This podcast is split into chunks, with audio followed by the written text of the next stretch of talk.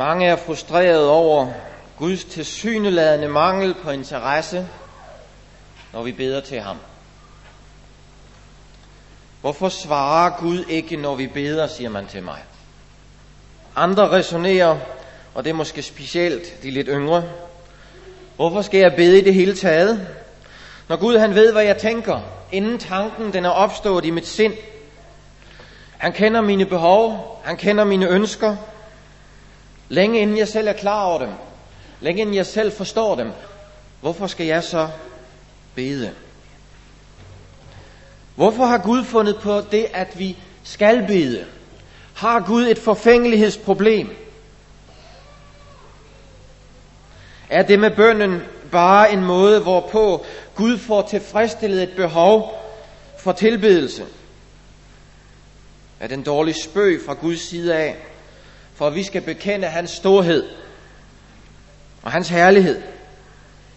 Men han slet ikke har tænkt og ville besvare vores bønder. Det er den slags tanker, man nogle gange godt kan gøre sig.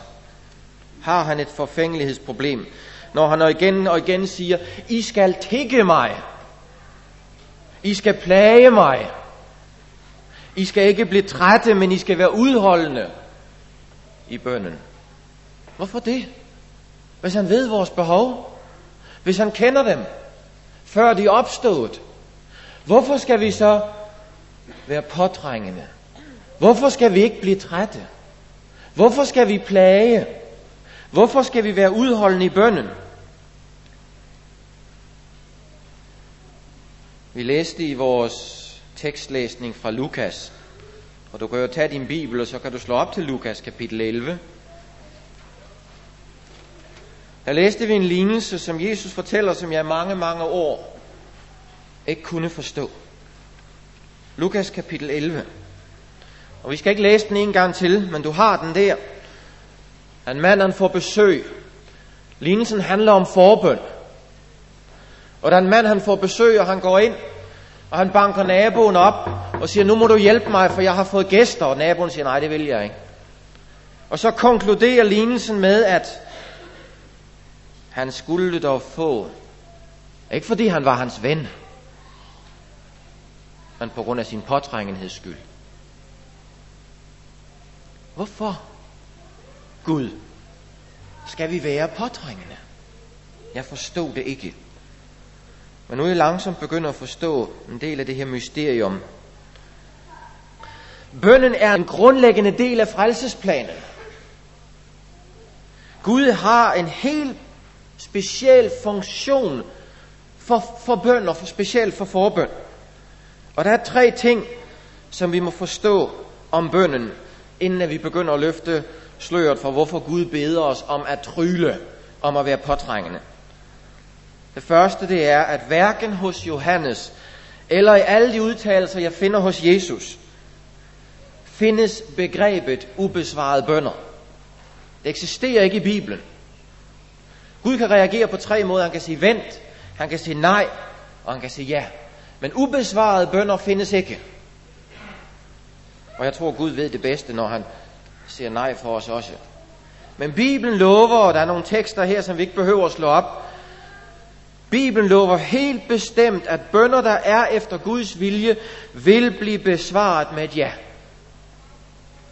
Guds løfter, de er ganske klare, og enten så lyver Gud, eller også så beder vi måske forkert. Måske så vores bønder, måske er der noget hos os selv. Måske er det hos os selv, og hvor i vores bønder problemet det ligger. Nummer to. Bøn er ikke og det er utrolig vigtigt, at vi forstår det. Bøn er ikke et forsøg for menneskene til at overtale Gud til at gøre et eller andet. Det er ikke derfor, Gud siger, I skal være udholdende. Det er ikke derfor, Gud siger, I skal plage mig. Bøn er ikke vores forsøg på at overtale Gud til at gøre noget, han ikke har lyst til at gøre. Er der mange, der tror. Specielt i nogle menigheder. Og så pisker man sig selv op til enten at skulle tro mere, eller til at skulle bede mere ihærdigt. Men bøn er ikke en overtagelse af en Gud, der helst vil blandes udenom. Mange pinsemenigheder, der har man den idé, at Gud skal overtales, men han skal ikke overtales. Romerbrevet fortæller os, at både Helligånden og Jesus går i forbøn for os, og at faderen er på vores side. Bøn er ikke et forsøg på at overtale Gud. Prøv at gå med mig til Ezekiel, kapitel 22. Og nu begynder vi også langsomt at løfte sløret for, hvorfor vi skal være påtrængende.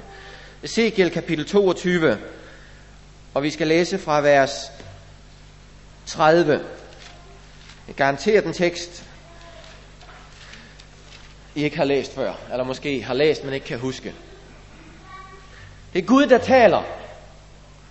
Og han ser ud over Israel, og så siger han, jeg søgte i blandt dem efter en, der vil bygge en mur og stille sig i gabet for mit åsyn til værn for landet, at jeg ikke skulle ødelægge det.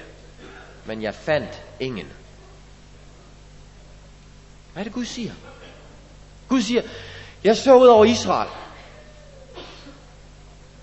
Og jeg ville så gerne, at der var nogen, der stillede sig op imellem mig og landet og gik i forbøn for landet. Men jeg fandt ingen, og så ødelagde jeg det.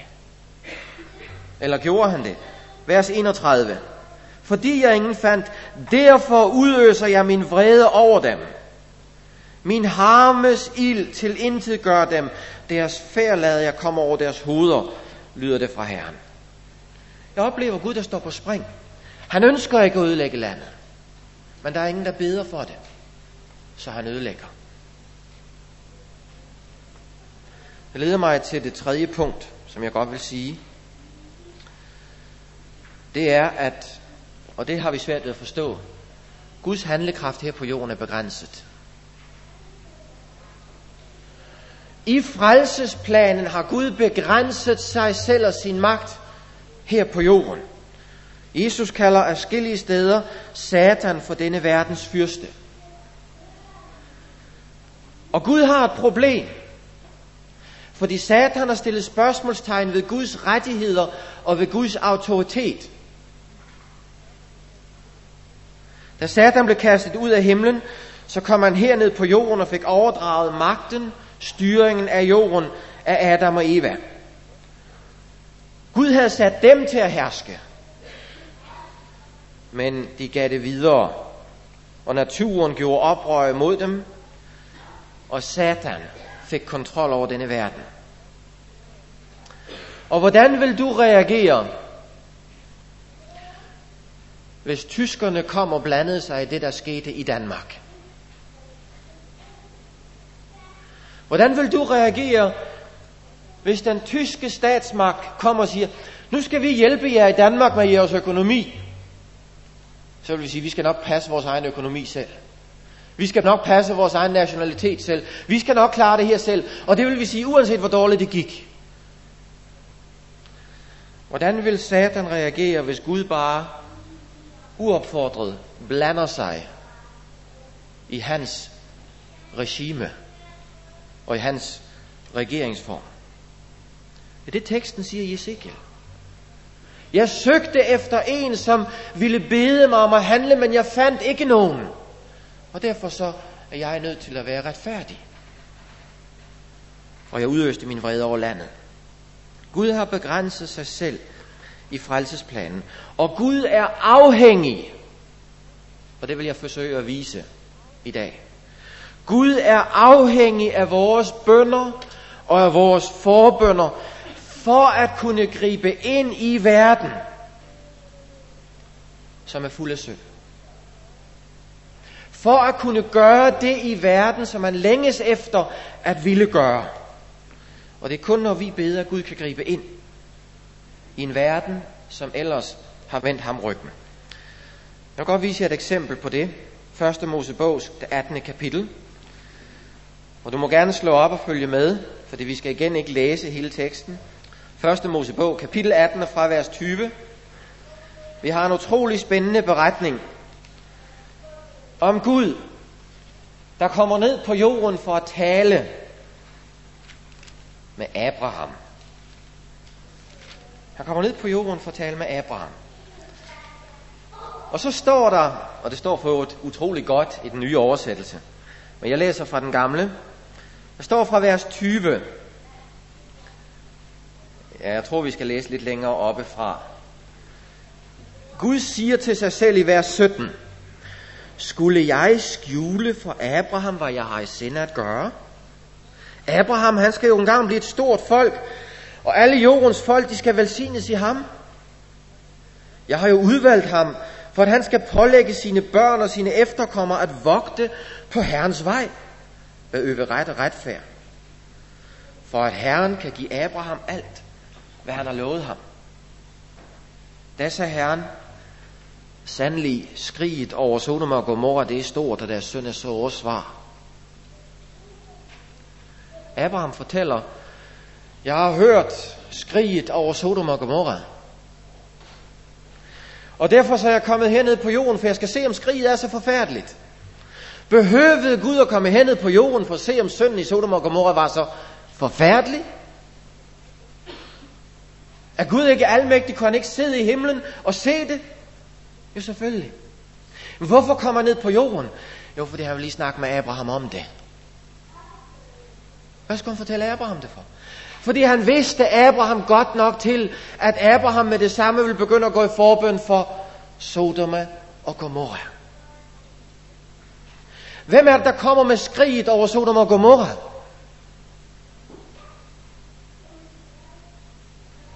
Vel, vi har en anklager, der står for en gudstrone dag og nat. Dag og nat. Og forsøger at anklage os. Gud, hvis du skal bare være en lille smule retfærdig, så er du nødt til at gribe ind og ødelægge Israel. Og nu er det Sodom og Gomorra. Fordi du smed mig ud af himlen, husker du det? Hvis du bare skal være en lille smule retfærdig, så er du nødt til at behandle på samme måde. Og Gud han søgte ud over Israel, og der var ingen, der gik i forbøn. Og nu er det Sodom og Gomorra, det gælder. Og han vidste, hvordan Abraham skulle, som skulle, hvordan er det står skrevet? Jeg har jo udvalgt ham til at pålægge børnene, underforstået, skulle han ikke kunne gå i forbøn for Sodom og Gomorra? Ham, som skal stå for retfærd og ret. Så Gud siger til Abraham, han sender englene væk. Og siger han til Abraham, Abraham, skriget over Sodom og Gomorra er forfærdeligt, og jeg er kommet ned for at se, hvordan det er. Men Gud har god tid. Gud har god tid. Så han går ikke, når englene går. Han bliver tilbage. Vers 21. Der vendte mændene sig bort derfra og drog Sodoma til. Men Herren blev stående foran Abraham, fordi det tog tid, inden Abraham fik taget sig sammen og komme med forbøn. Så Gud står der og venter.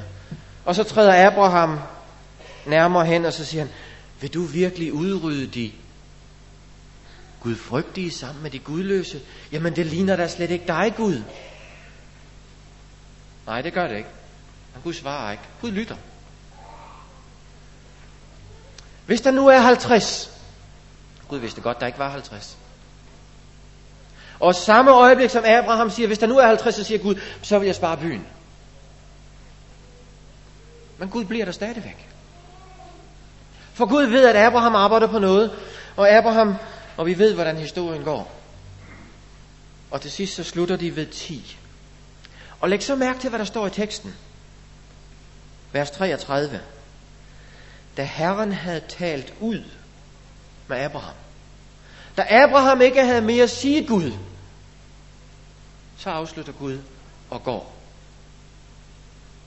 Men der var kun tre i Sodom og Gomorra. Og vi kan kun gætte på, hvad der ville være sket, hvis Abraham var gået ned til de tre. Men jeg ved godt, hvad jeg ville have gættet på.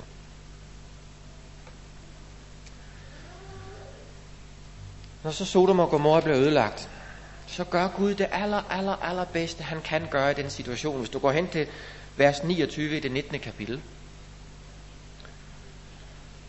Da Gud til intet gjorde Jordan-egnens byer, kom han Abraham i hu og førte Lot ud. Han gjorde det så godt, som han overhovedet kunne under den myndighed og magt, som Abraham havde givet ham. Gud havde været sammen med Abraham og englene, og hele den her historie, den udspiller sig.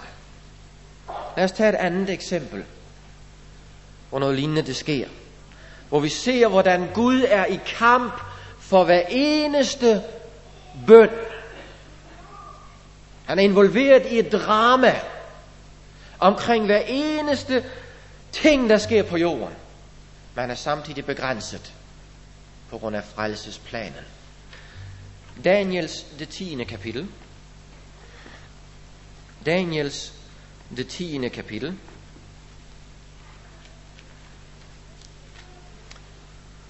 Daniel er i det 10. kapitel. Vi ved, at Daniel var højt elsket af Gud. Og han har fået den ene åbenbaring efter den anden, og han har fået en igen her. Men Daniel forstår det ikke helt. Og hvad gør han så? Vi har det i vers 2. Han begynder at bede. Gud, giv mig visdom. Forklar det for mig. På den tid holdt jeg Daniel sorg i hele tre uger. Lækre spiser nød jeg ikke, kød og vin kom ikke i min mund, og jeg salvede mig ikke før de tre uger gået. Han faster, og han beder indtrængende. Gud, i tre uger. Gud, vis mig. Forklar det for mig. Jamen hvis han var så højt elsket af Gud, hvorfor gav Gud ham så bare svaret sådan? Hvorfor skulle Daniel faste og bede og være udholdende og påtrængende og plage i tre uger? Prøv at gå lidt længere ned i teksten. Vers 11. Gabriel kommer til ham og siger, Daniel, du højt elskede mand, mærk dig de ord, jeg taler til dig. Rejs dig op, til nu er jeg sendt til dig. Og da han talede således til mig, rejste jeg mig skælvende. Så sagde han til mig, frygt ikke Daniel, til straks den første dag, da du gav dit hjerte hen for at søge indsigt, og ydmyge dig for din Guds åsyn, blev dine ord hørt, og jeg er kommet for dine ords skyld. Hvis han blev hørt den første dag, hvorfor skulle der så gå tre uger? Næste vers fortæller os det. Perserigets fyrste stod mig imod i 21 dage, tre uger. Men se, der kom Michael, Jesus. En af de ypperste fyrster mig til hjælp. Ham lod jeg blive der hos perserkongens fyrste. Perserkongens fyrste er Satan. Og der foregår en kamp om hver eneste bøn, vi sender op. Og hver eneste gang vi går i forbøn for hinanden. Hvad vil der være sket i Daniels tilfælde, hvis Daniel havde holdt op, ligesom Abraham holdt op for tidligt? Hvad ville der være sket i Daniels tilfælde, hvis Daniel havde holdt op med at faste efter en uge? Så havde han været sagt. der kan du bare se, Gud han var slet ikke så interesseret i det alligevel. Men til sidst, efter Daniel har tryllet Gud i tre uger, så træder Gud direkte ind og siger, Satan, så er det nok. Så er det nok og englen Gabriel slippes fri og kunne overbringe svaret til Daniel. Forstår du din rolle i frelsesplanen nu? Forstår du din rolle? Lad os tage endnu et eksempel. Det er Jesus selv. I Matthæus, den 9. kapitel. Matthæus, kapitel 9. Og fra vers 36, der sker det i vers 35, at Jesus går rundt og prædiker og forkynder og underviser og helbreder. Og så står der i vers 36, da han så folkeskarne, ynkedes han inderligt over dem, til de var vandrygtede og forkomne som får, der ingen hyrde har der siger han til sine disciple, høsten er stor, arbejderne er få. Bed derfor høstens herre om at sende arbejdere ud til sin høst. Der er en parallel til vores situation i dag. Der er utrolig mange mennesker, jeg gerne vil frelse. Og jeg kan se deres behov, siger Jesus, men jeg kan ikke gøre noget ved det. Han ynkes inderligt over dem. Jamen hvis han ynkes, hvorfor gør han så ikke bare noget ved det? Han kan ikke. Så hvad gør han? Han siger til sine disciple, vil I ikke nok sørge for, at jeg bliver bedt om at gøre noget ved det? For så kan jeg gøre noget ved det. Lige præcis det teksten fortæller os. Lige præcis det teksten siger. Forstår du forbøndens rolle? Forstår du din rolle nu i frelsesplanen? Forstår du, hvad Gud forventer af dig? Gud har al magten i himlen og på jorden. Men han kan ikke komme til at bruge den på jorden, før du beder ham om at handle. Og det er jo lige præcis det, Jesus siger til os i sin missionsbefaling. Hvad er det, han siger i missionsbefaling? Matthæus 28, kapitel 18. Matthæus, kapitel 28, i vers 18. Der trådte Jesus frem, talte til dem og sagde, mig er givet al magten i himlen og på jorden. Derfor skal I gå ud og gør alle folkeslagene til mine disciple, i det I døber dem i faderens, søndens og helligåndens navn, og i det I lærer dem at holde alt det, som jeg har befalet jer. Og så vil jeg, der vil jeg være med jer alle dage ind til verdens ende. I frelsesplanen er det sådan, at Gud inviterer dig til et fuldt gyldigt partnerskab med sig selv. Gud siger, jeg har magten. Jeg vil gerne træffe beslutningerne for det, der skal ske på jorden. Og din opgave er at finde ud af, hvilke beslutninger og hvilke ønsker jeg har for jorden, og så bede mig om at opfylde dem. For jeg kan ikke selv. Jeg har ikke lov til at gribe ind. Med andre ord, vi er sat her på jorden for at administrere Guds uendelige magt og kraft. Og det er utroligt. Det er utroligt. Det er som om, at Gud han giver os sit tjekhæfte. Og så siger han, der er så et underskrift på. Du kan selv sætte beløbet på. Og det skal bruges til evangeliets fremme. Det skal bruges til mit værks fremme. Det skal bruges, så jeg kan blive stor og fantastisk. Nu skal du selv sætte beløbet på. Og så skriver vi 25 øre. Er det ikke sådan, vi ofte gør i vores eget private bønneliv? I vores... For det tænk nu, hvis det er en gummisjek. Tænk, hvis hun får den i hovedet igen. Tænk nu, hvis den, den kommer hånende tilbage, og så er hunden latteren, den er jo ikke så stor, når min bøn ikke bliver besvaret. Jeg tror, vi beder forkert meget ofte. Jeg tror, vi skal lære at tænke i de baner, som Jesus tænkte i. Og bede om de ting, Jesus bad for. Han bad også for sig selv. Men det er ikke altid de samme ting, vi beder om. Jeg vil gerne have en ny bil. Jeg vil helst ikke bare nøjes med det daglige brød på bordet.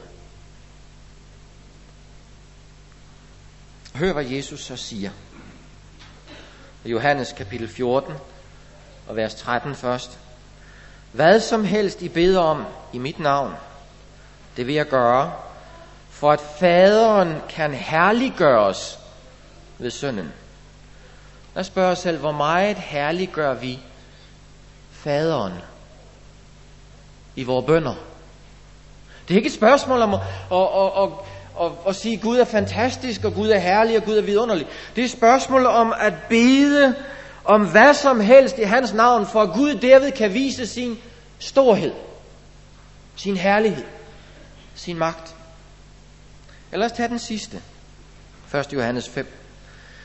Dette er den tillid, vi har til ham, at når vi beder om noget efter hans vilje, så hører han os. Og når vi ved, at han hører os, hvad end vi beder om, så ved vi også, at vi allerede har fået opfyldt, hvad vi bad om. Hvor meget tillid har vi? Dette er den tillid, vi har, når vi skriver 25 på checken. Dette er den tillid, vi har. Bemærk der også et par udtryk, der er understreget i de to vers, jeg har udvalgt. Vi skal bede i Jesu navn. Og Jesu navn er ikke en eller anden magisk formel, sådan som mange gerne vil have det til. En slags Aladdins lampe, som hvis man gnider den tilstrækkeligt hårdt, bing, så kommer ånden ud af flasken. Jesu navn betyder, at vi giver udtryk for, at vi gerne vil have Jesu ånd. At vi gerne vil være sådan som Jesus. At vi gerne vil bede sådan som Jesus bad. Faktisk så kommer vi i Jesus sted og beder sådan som Jesus ville have bedt. Derfor hvor i vores bønneliv må vi lære at tænke sådan som han ville have tænkt. Det samme det er udtrykt i det næste vers, hvor der står, at vi skal bede efter Jesu vilje. det det samme, der er udtrykt. Og når vi forstår det, så lad os spørge os selv, hvordan vil Jesus have bedt her?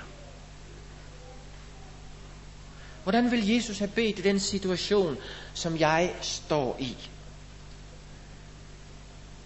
Hvordan vil Jesus have bedt, hvis han står i den opgave, som menigheden står i her på jorden? Vores opgave her på jorden, det er at lære at tænke sådan, som han tænker, eller tænke hans tanker efter ham, og så bede, sådan som han vil have bedt. Og dermed give ham fuldmagt til at gøre det, han længes efter og få gjort. Vi kunne også spørge os selv, hvor meget tid bruger vi på at lære Jesu måde at tænke på og kende? Og måske så ligger hele humlen begravet her. Hvor bønder de er selvcentrerede, fordi vi ønsker at slippe af med et eller andet. Eller at slippe ind i et eller andet. At opnå et eller andet. Vi ønsker en nem løsning. Så vi opfatter netop Gud som en Aladdins lampe, hvis vi gnider den tilstrækkeligt hårdt. Bing! Og når vi mister Skosborg og Nutana, så undres vi, Gud, hvorfor kom du ikke ud af flasken? Fordi måske har Gud en langt større plan. Måske har Gud haft behov for at sparke lidt til os for at få os til at indse nogle ting, til at vågne op. Bibelen fortæller os, at en dag skal du og jeg være konger og fyrster i hele universet sammen med ham. Igen og igen bliver det nævnt i Johannes åbenbaring. Vi vil ikke engang slå det op. Det vil være en utrolig dårlig manager. Nu taler jeg om Gud der gik hen og valgte fuldstændig uvidende personer, som aldrig havde lært at administrere nogen ting, til at administrere hele universet. Og derfor så giver Gud os on the job træning i at administrere hans kraft og hans magt. Gennem bønnen. Igennem bønnen. Gud giver os mulighed til her på jorden at lære at administrere Guds magt, sådan som han vil have den administreret i hele universet. Og pludselig så forstår vi uselvisk bøn. For sådan er Gud. Derfor skal du og jeg lære noget i den jordiske skole, som vi ikke kan lære i himlen. Og du og jeg er involveret i et drama så stort, og når vi beder for vores børn, for vores familie, når vi beder for vores menighed, så lad os ikke blive modløse. Fordi der går tre uger, hvor vi har fastet og bedt, uden der sker noget. Men lad os blive ved og blive ved og tryle Gud. Ikke fordi han ikke vil, men lad os tryle ham om at gribe ind. For den almægtige, den alvidende Gud står, og jeg oplever det igen og igen i Bibelen, efter jeg har set de her ting. Han står på sidelinjen og tækker os om, lad mig få lov at komme ind i kampen. Men vi vil helst selv. Vi vil helst selv.